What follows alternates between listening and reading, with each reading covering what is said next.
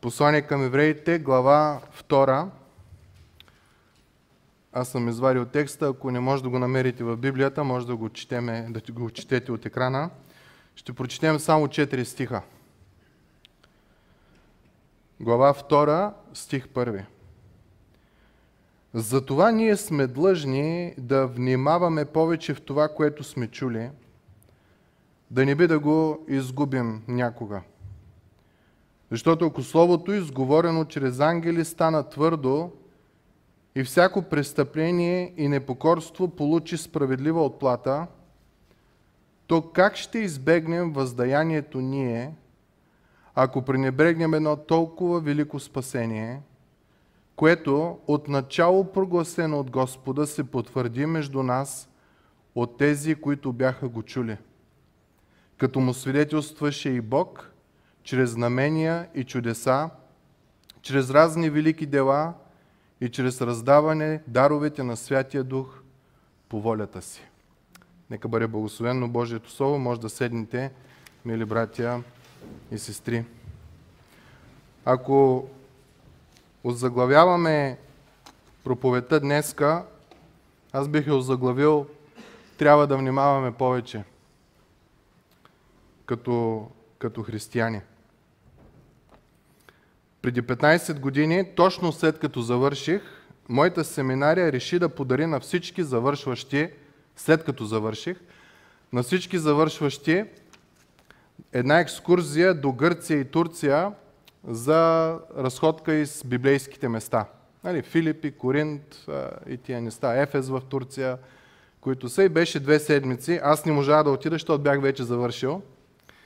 И след една от след това пътуване, един от моите съколеги от семинарията дойде да навиди за 4-5 дена и ни разказа една много интересна история. Имали два почивни дена. И в тези почивни дни те решили да наемат една лодка. Около 10 евро на час.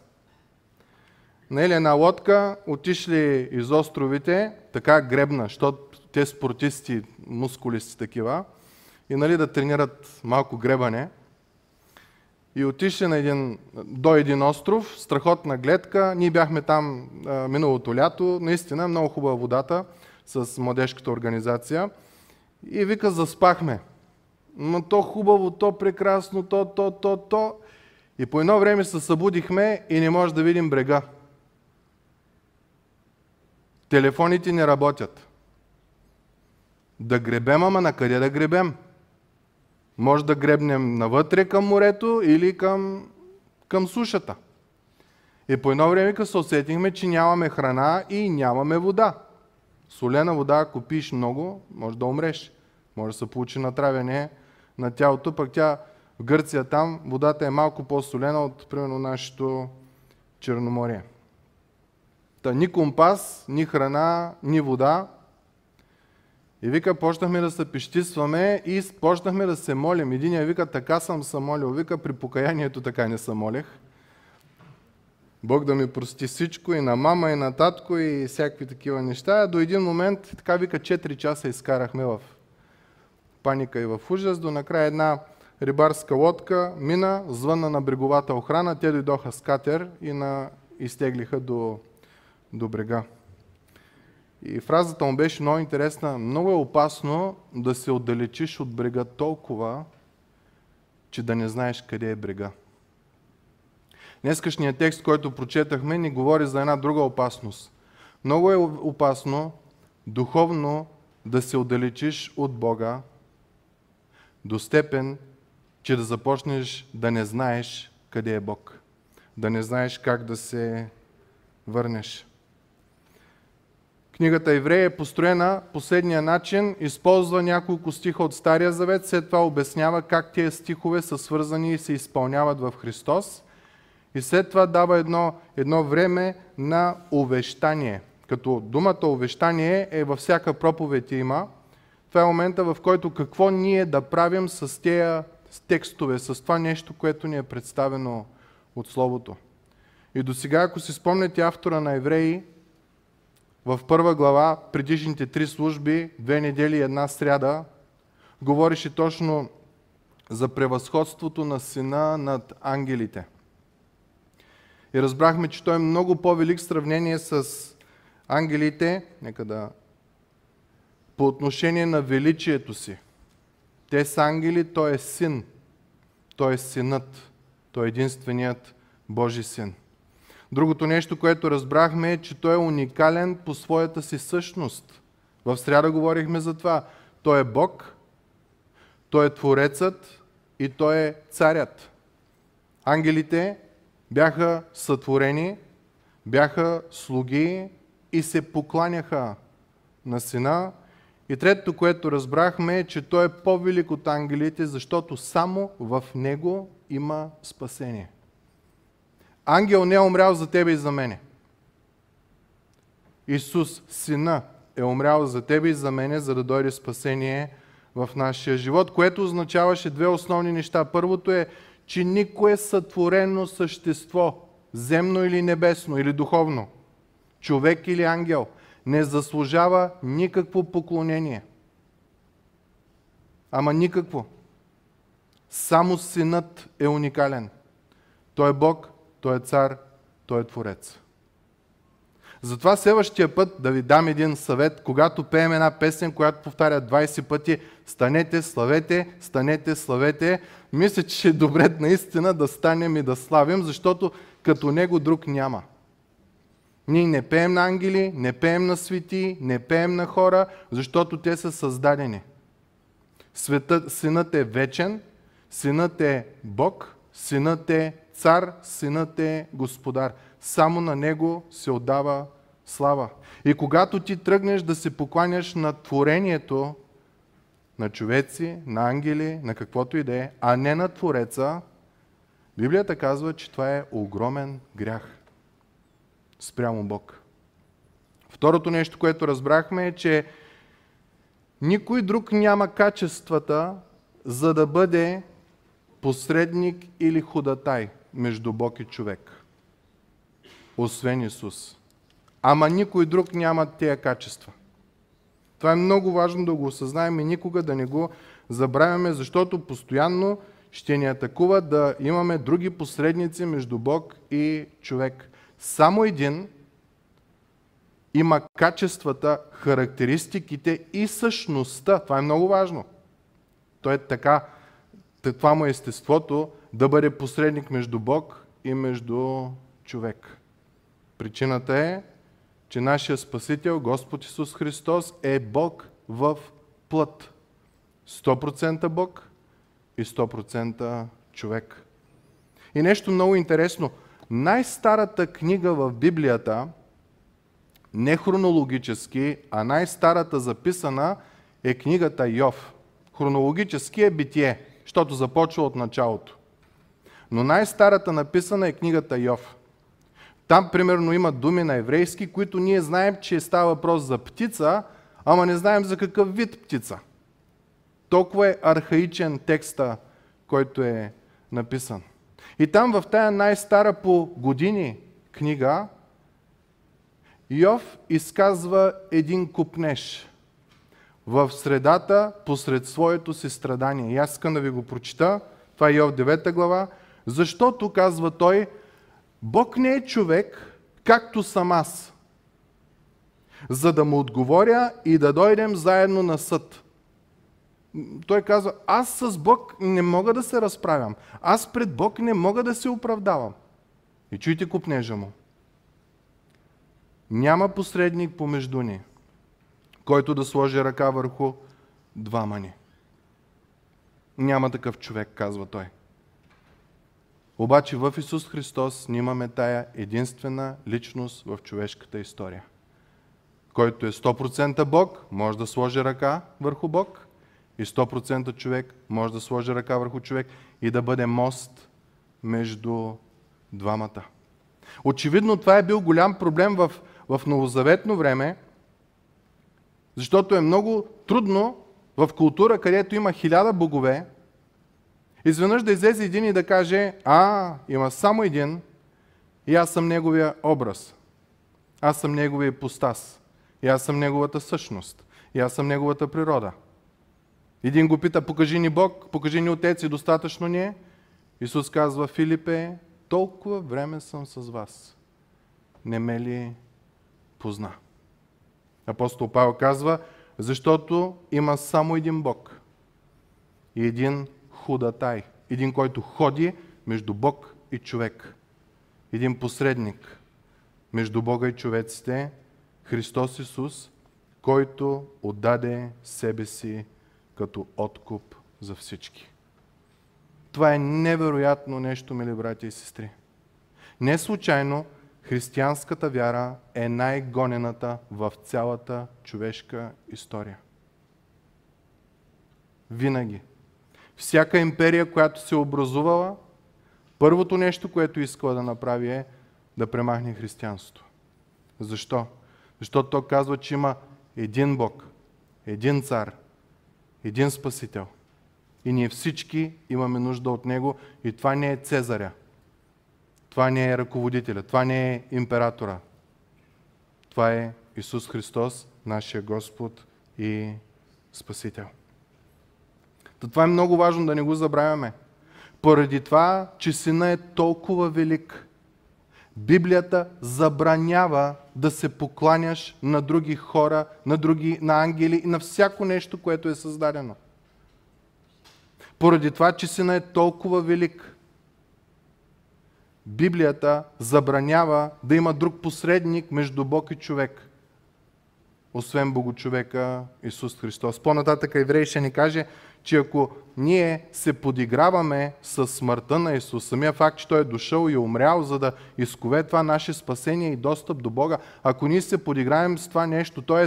ако тръгнем по друг начин да искаме достъп до Бог, чрез хора, чрез ангели, чрез какви ли не неща, Библията казва, за такъв човек има едно ужасно наказание. Защото той се е подиграл на святата кръв на Божия Син. Важно е, мили брати и сестри, да знаем тези неща.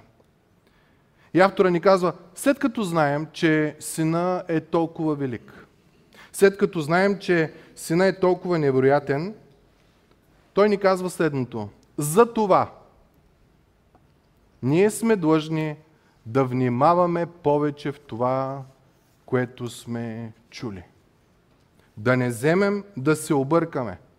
Да не вземем да четеме други книги. Да не вземе да се покланяме на хора, да не вземем да се покланяме на ангели, да не вземем да си мислим, че Бог можем да го умилостивиме, като оставим 100 лева, 200 лева, 1000 лева, дарим апартамент или там каквото се прави а, на някои места.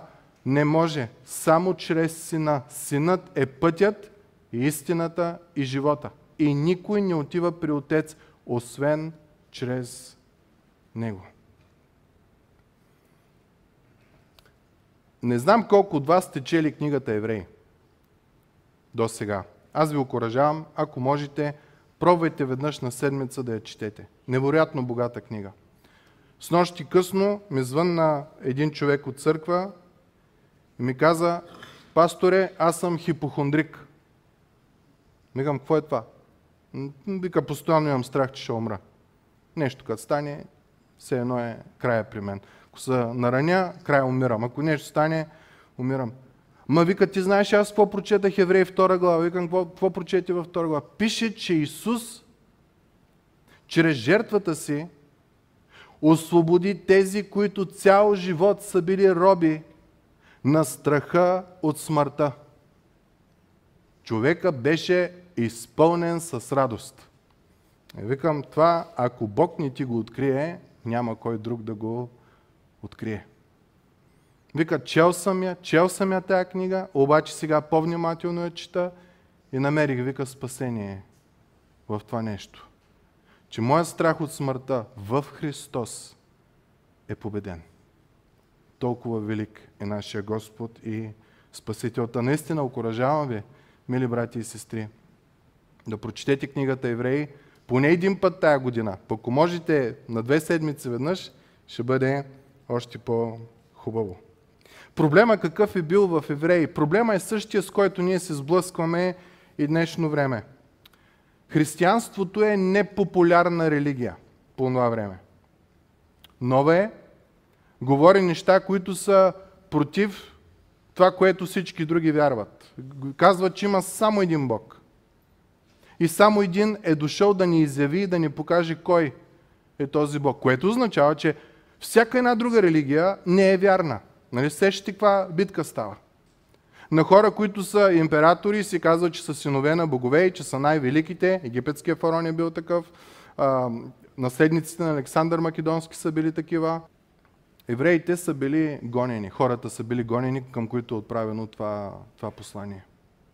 Били са гонени заради вярата си. Текста тук, като четете евреи, ще ни каже, че са били оскърбявани, имота им е вземан и са се криели.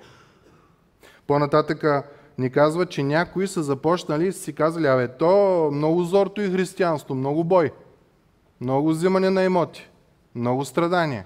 И някои са почнали да се връщат към предишните неща, в които са вярвали. Представете си България, както е християнска, преди е била езическа, изведнъж някой от нас да реши, е аз повече няма да следвам Бог, аз отивам към Тангра. Нали, там старите български.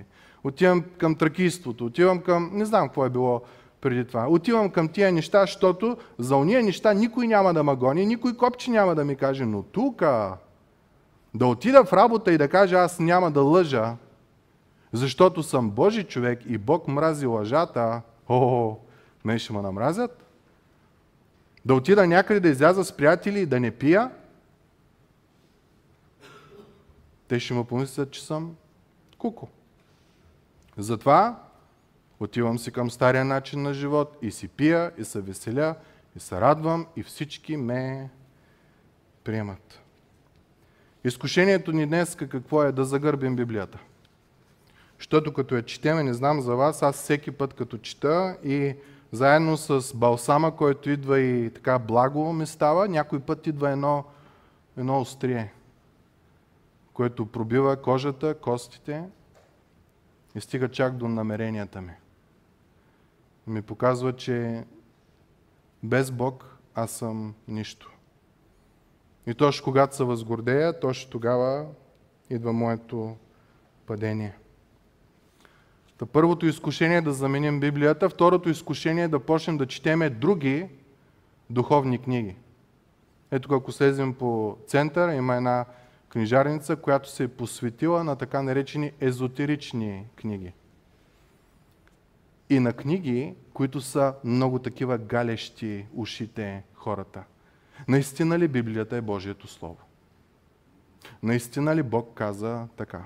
Същото изкушение, което Сатана представи на Адам и Ева, е валидно и до ден днешен. Защото Библията има огромна сила. Аз ви казах, забранена е в 52 страни. Ако всичко това е приказка, защо ще е забранена? Що не забранят Робин Худ? Що не забранят Пепеляшка? Що не забранят на братя Грим приказките? но забраняват Библията. Казват, че е глупост, че е това, че е това, обаче я забраняват. Нещо има. Нещо има, което е много важно. Заменям я с други духовни книги, заменям я с сериали, заменям я с хора. Като се срещна с ми много добре, като ида на църква, майко мила, И обичаме да се връщаме към старите си пътища на живот, от които Господ по голяма милост и благодат на е спасил. И заради това, че не сме популярни, понеже ходим на църква, четем Библията и живеем този християнски живот, ние избираме да отидем към друга принадлежност, като подражаваме на мнозинството.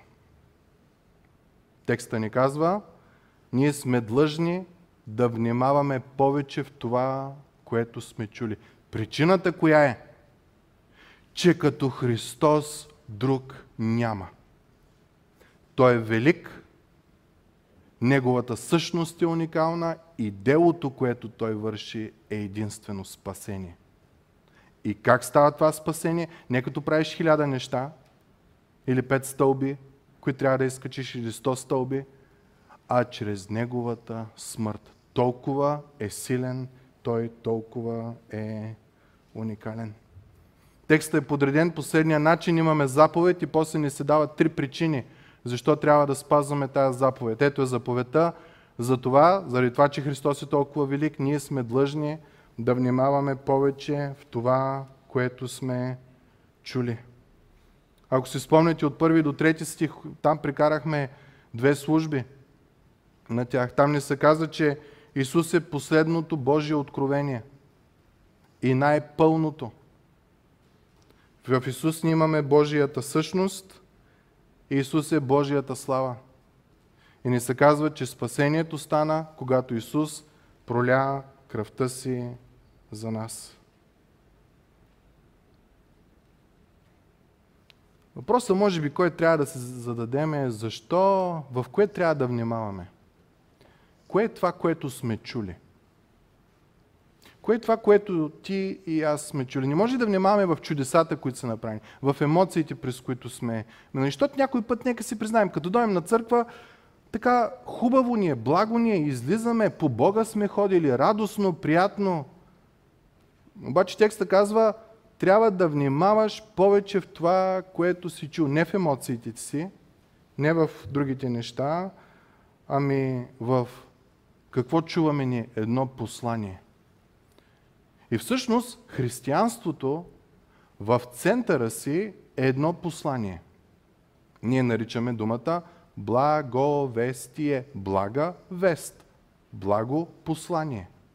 Това е смисъл на християнството. Не е списък какво да правиш и какво да не правиш и цял живот да, да отмяташ едни квадратчета, дали си го изпълнил, дали не си го изпълнил. Не е нещо свързано с емоциите. Не е това да си част от група хора, които правят едно нещо и ти като станеш част от тях и ти го правиш, ами е нещо, което дълбоко вътре тебе те променя. И това нещо се нарича послание от Бог. Не е послание от човек. Библията изрично казва, никое слово написано от пророк не е негово собствено разбиране на Божията воля, а Божиите хора са водени от Святия Дух, за да напишат Божието Слово. Та нищо, което е тук, мили приятели, няма човешко в него. И като отворим още първата глава на Битие, ние разбираме, че Бог говори. Спомняте ли си Бог как създаде небето и земята? И Бог каза, и Бог каза, и Бог каза, и Бог каза. Чрез Слово Бог сътвори света. Така дори пеем и една от песните. Второто нещо, което ние знаем е, че Бог Син идва на земята и ни говори. Ако имате конкорданс, отидете и намерете думата получаваше, каза и говори свързани с Исус. Постоянно. Та този, който е божествената същност, Божия ипостас, живее в него, дойде на земята, върши чудеса, но и говореше и получаваше. И казваше, моите думи са дух и истина. И живот са. И който ги слуша, ще живее вечно. Искам да ви кажа, че всеки грях, ама всеки, в основата си е неподчинение неслушане и нечетене на Божието Слово. Бог е заложил Неговото Слово да бъде като този момент, който да е като един защитник към нас. Моята първа Библия, която ми я подариха, пастира беше написал на нея, тая книга ще те кара да бягаш от злото. Но злото ще те кара да бягаш от тази книга. И в моите години на, христи... на, на християнин мога да ви кажа, че абсолютно на 100% е прав. Какво е това послание, което трябва да обръщаме повече внимание и да го слушаме? Понеже Бог толкова възлюби света, че даде своя единороден син, който се роди от девица, живя, умря и възкръсна, за да не погине никой, който вярва в Него – но да бъде наречен Божие дете и да наследи вечен живот. Това е посланието на християнството, ако можем с един абзац да го изкажем. Всяко друго нещо е разкрасяване на величието на това едно дълго сложно изречение. Въпросът, който идва е Значи върху какво да внимаваме? Върху Божието Слово. Как да внимаваме? По какъв начин да внимаваме? Библията дава отговори на това, като слушаме. Като слушаме, като четеме, като попиваме. Вижте, апостол Павел в Римляни 10 глава казва, вярата е от слушане, а слушането от Христовото Слово. Значи не само да слушаш всичко, всеки, всяко, всяко, всеко, а Христовото Слово. Искам да ви попитам тая сутрин. Не си вдигайте ръцете, ама някой ден ще ви помоля да ги вдигнете. Вие четете ли всеки ден Божието Слово? Поне по един стих. Защото заповедта и предупреждението, което ни е дадено, че ние сме длъжни да внимаваме в това, което сме чули. Еврей по-нататък, 12 глава, 25 стих казва, внимавайте за посланието си, да не презрете този, който говори от този, който предупреждава от небесата. Затова в една църква основните неща, които ние правим, са изброени в Колосяни 3 глава 16 стих. Искам да ги прочита. Христовото Слово да се вселява във вас богато. И думата вселява е да дойде някой да живее у вас. И думата вселява е още по-сложна. На този, който вида да живее у вас, да му дадеш натуралния акт. Толкова силна е тая дума. Христовото Слово да вземе всеки един аспект от твоя живот. Христовото Слово да се вселява във вас богато, с пълна мъдрост се учете, увещавайте, псалми, химни и духовни песни. Това е нещо, което ние правим всяка служба. Неделя, сряда.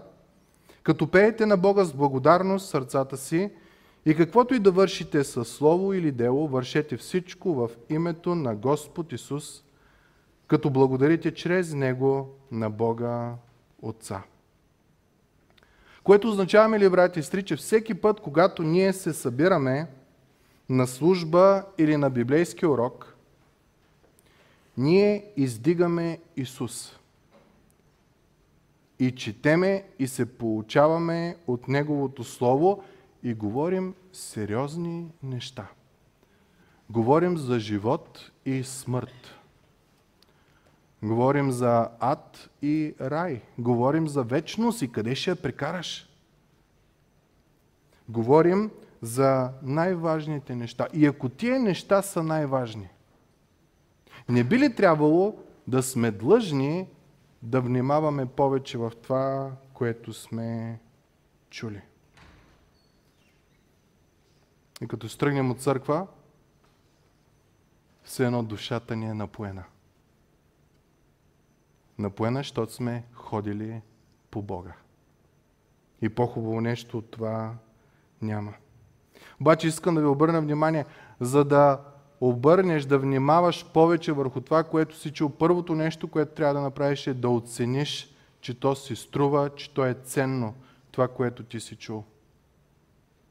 Много от нас, много ни харесват проповедите, говоренето, тембъра, гласа и всички тия работи, но самото съдържание не внимаваме върху него.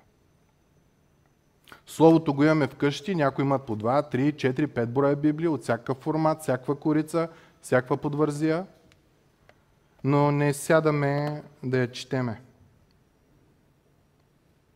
Но Библията казва, че чрез четене на Словото се произвежда вяра в нас. Отново чета. Вярата е от слушане, а слушането на Христовото Слово. Когато четеме Библията, това е Божия предпазен механизъм от вкоравяване на нашите сърца. Да не закоравеят.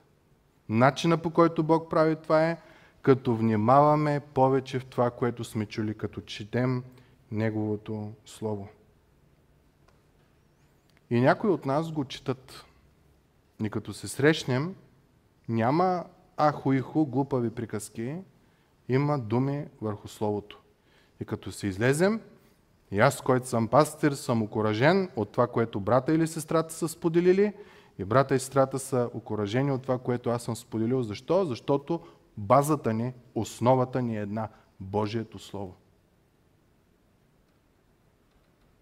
Ако ние отидем при някой атомен физик и почнем да говорим – бързо ще загубим всичко. Нищо няма да знаем. Той ще почне да говори някакви теории, теореми, открития и такива неща и накрая ние ще си излезем, може би, обогатени, той не знам ние какво ще го обогатиме. Но когато се събираме заедно на една основа Исус Христос, Божието Слово, което сме чели, ние се окоръжаваме взаимно и така израстваме. Но това са някои от нас. Но има други. Има други, които не хаят за Божието Слово. Искам да ви кажа, мили брати и сестри, че половин час разговор с вас ми трябва да разбера дали четете Словото или не. Той има силата да променя характера ви, да променя говора ви, думите, които използвате.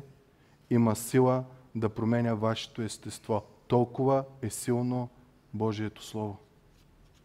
И когато това нещо стане, тогава е радост. Обаче, ако не четете, Библията казва, обикновено ставаме кисели, гневни, всичко ни е криво, нищо. Ние нямаме надежда в света. Всеки е смотан, всеки е крив, нищо не е като хората и няма, и няма, и няма радост, защото вие търсите радост в нещо, което е грешно в самата си природа. То е родено грешно. То е родено неправилно. Божието Слово е това, което Бог е направил всичко възможно да го опази. Да ни дава надежда. И какво ставаме? Охладняваме към Бог. Нали знаете какво е иммунизацията? Слагаш малко от вируса и после си защитен от цялата болест. Нали? Дребна шарка и, и, и тия едра шарка и тия неща. Някои от нас са си сложили малко от Библия, от Бог, от църква, от християнство, знаят всички основни неща, но вече тяхното сърце не може да бъде докоснато от Божието Слово. Те са иммунизирани.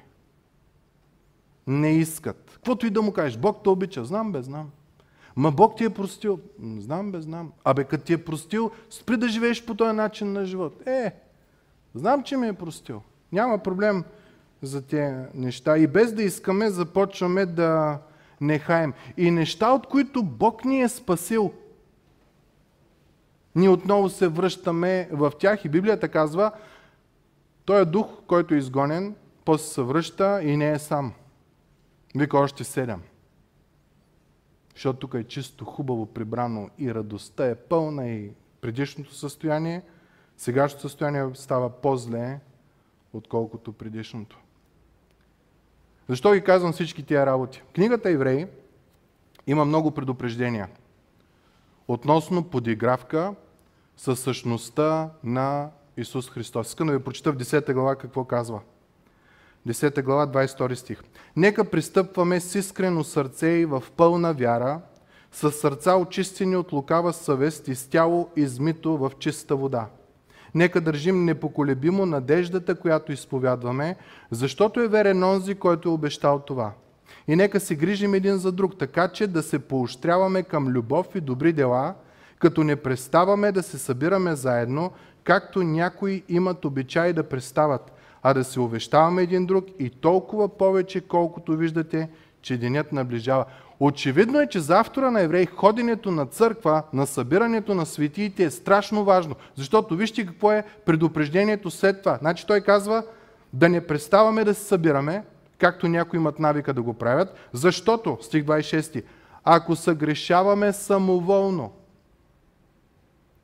не е да не мога да дойда на църква, защото баба ми е болна и наистина трябва да ида до, до спешното отделение да се погрижа за нея, а си казвам, днеска няма да ходя на църква. Днес Бог не е толкова важен за мен.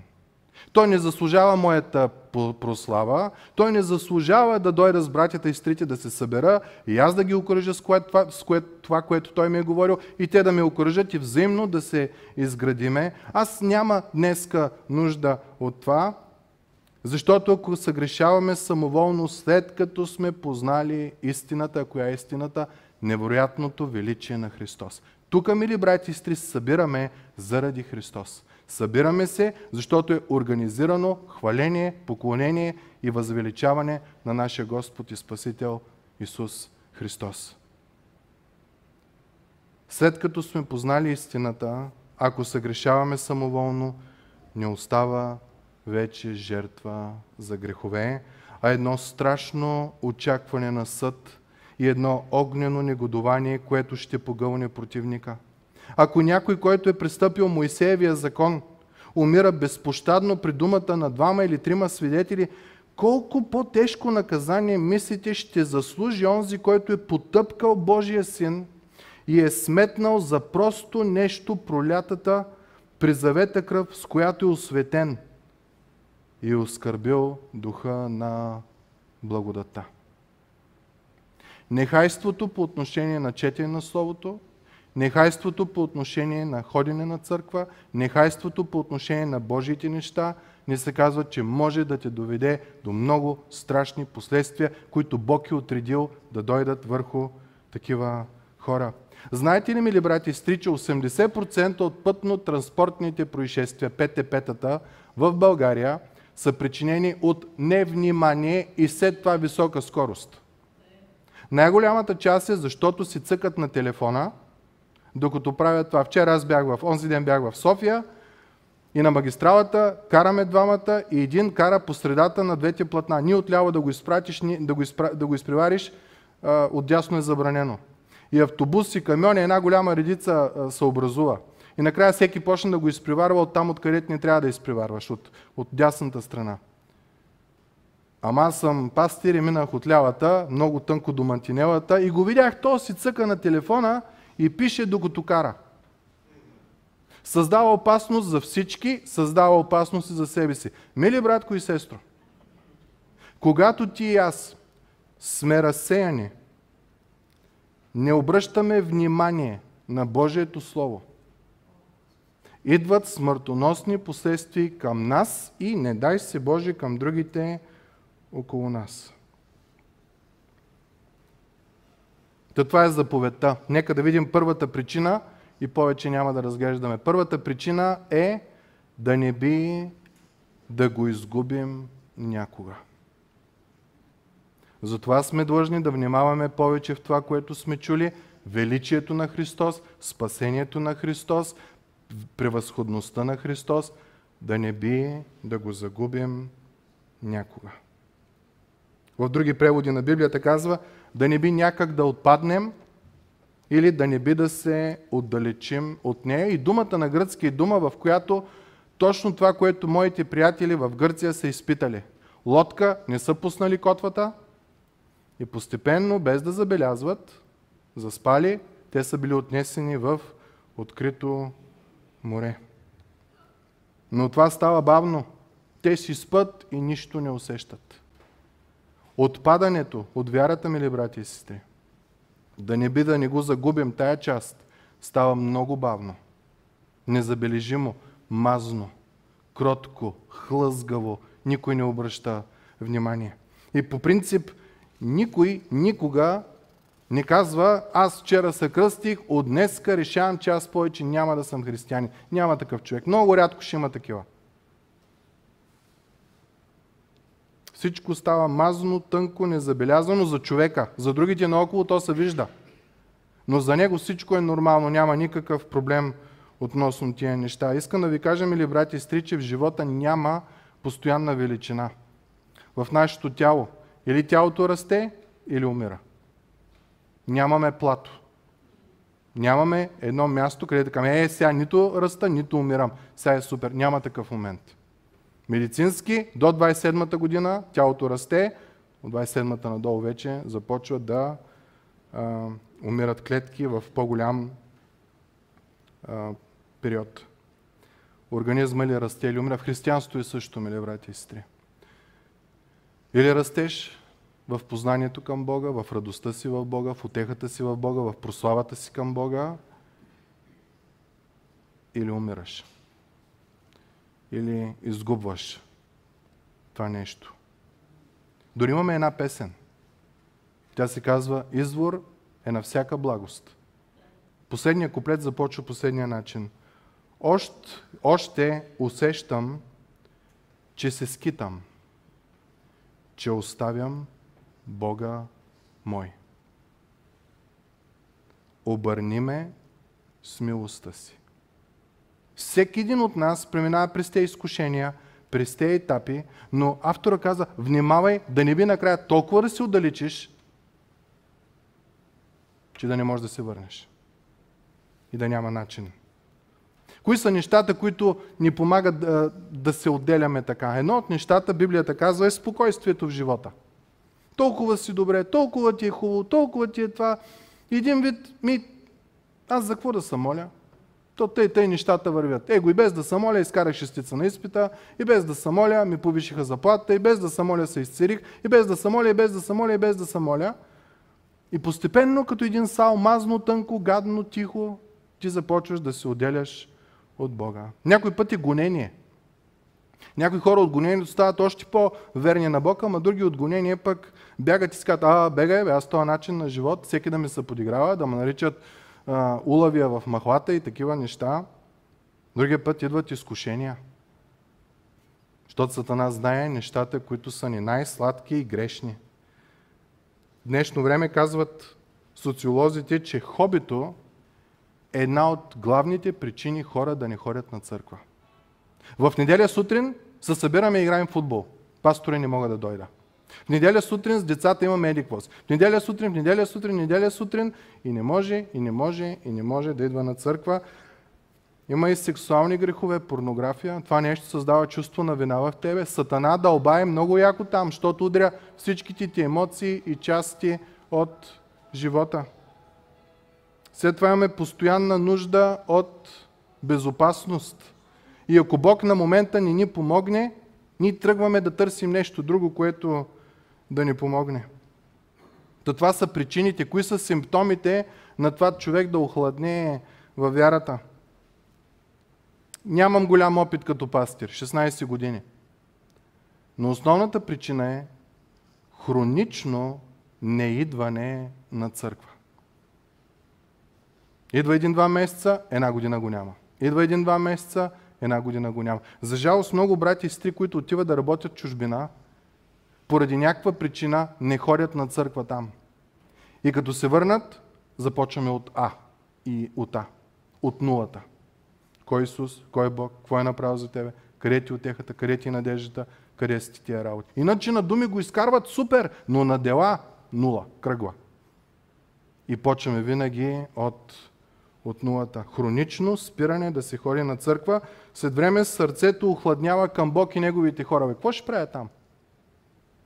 Нали съм си вкъщи? Бог е с мен. Нали Бог е навсякъде? Бог е при мене. Съвестта ни изгаря. Става безчувствена. Правиш грях, вече, вече не е оно дето дълбайше да те кара да се чувстваш зле. Вече не е онова, което да те, да те боли. И накрая почваш да си намираш извинения за греха. Мето, виж сега, като правя и нещо, заспивам на момента и нямам проблеми с съня. Гаврат малко, гаврат и гаврат но и всичко наред. Успокоявам се и какви неща. Съвестта ни след време започва да толерира греха. И накрая не става много приятно да грешим. По време на Втората световна война в Тихия океан един самолетоносач, наричащ се Индианаполис, е бил ударен от японско торпедо. И кораба за 12 минути потъва. Всички 900 човека, екипаж, излизат от, от кораба. Много малко умират от потъването на кораба. И остават в открито море. Кой се е хванал за дъска, кой се е... За нещо някой се, се, се е хванал. Без храна, без вода, под жарко слънце и водата бистра долу. Това е в средата на, на океана, надълбоко. И след третия ден тия хора започват да изкукват. Изведнъж на един от тях си внушава, че водата, която е около тях, е питейна и може да се пие без проблем. За два дена умират 30 човека от отравяне с морска вода, защото те са пили като, като не видяли. След време някои започват да им се привиждат, че има остров, миражи. и с цяла сила тръгват да плуват, ама с цяла сила и след около километър, два най-много, изведнъж абсолютно безсилни потъват. Други са изядени от акули.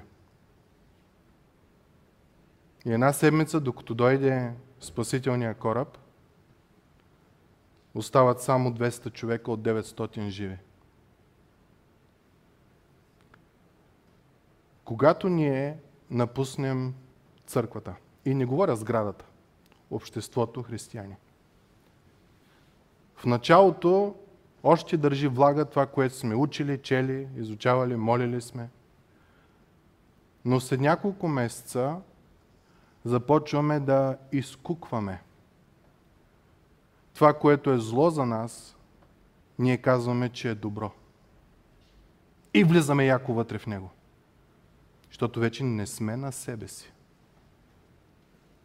След време започват да ни се привиждат, че това е право, това е право, това е право, това е право и се пръскаме навсякъде и изкукваме. Някои от нас, понеже сме сами, изведнъж света като акула започва да ни грабва и да ни завлича по своите си места. И изчезваме. В семинарията имах един със студент, много умен. Много, просто професорите бяха много впечатлени от него. Момента той е дилър на наркотици. Защото се отказа от вярата. А е завършил богословие. Имунизиран. Каквото и да му кажеш, той го знае, сигурно го знае по-добре от тебе и мене на теория. Но не е внимавал върху това, което е чул. И следователно го е изгубил. Автора на Евреи казва, хора, стегнете се. Не може да живеете както си искате. Божия стандарт за спасение, за устояване и за израстване е Божий и ти не можеш да определяш по твоя си начин как да става това нещо. Ти трябва да следваш Божия. Бог няма да се мръдне. Това е невероятното Негово качество. Бог не се променя. Бог остава верен. Каквото е казал, то е вярно преди 2000 години, сега и след 2000 години. Това е отехата на християнина. Като отворим тая книга, ние знаем, че няма промяна. Но ние се меним. Културата се мени. Обществото се мени, защото искаме да подражаваме на мнозинството. И автора на Евреи казва, хора, братя и сестри, внимавайте как живеете, внимавайте какво правите. На вас ви е дадено най-великото същество на този свят да ви бъде и цар, и творец, и спасител. Като той дава кръвта си за вас. Не дейте да не хаете, защото ако не хаете, ще загубите всичко. И следващия път ще говорим за това, че ако загубиш всичко, те очаква едно страшно и ужасно наказание. Това ще бъде в среда. Так, какво може да вземем от днес, мили братя и сестри? Ако вие сте на път да се отдалечите от вярата, от Бог, моля ви спрете. Не дейте ще стане като моряците на кораба Индианаполис. Това са най-обучените хора да живеят в морски условия. Изкукаха.